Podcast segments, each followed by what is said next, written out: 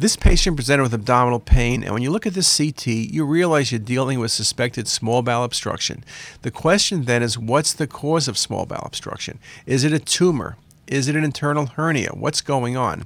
Well, sure enough, you follow the loops downward, and as you track downward, you can see the patient has an inguinal hernia on the right, and sure enough, there's loop of bowel going into the hernia, and that's what's causing the obstruction.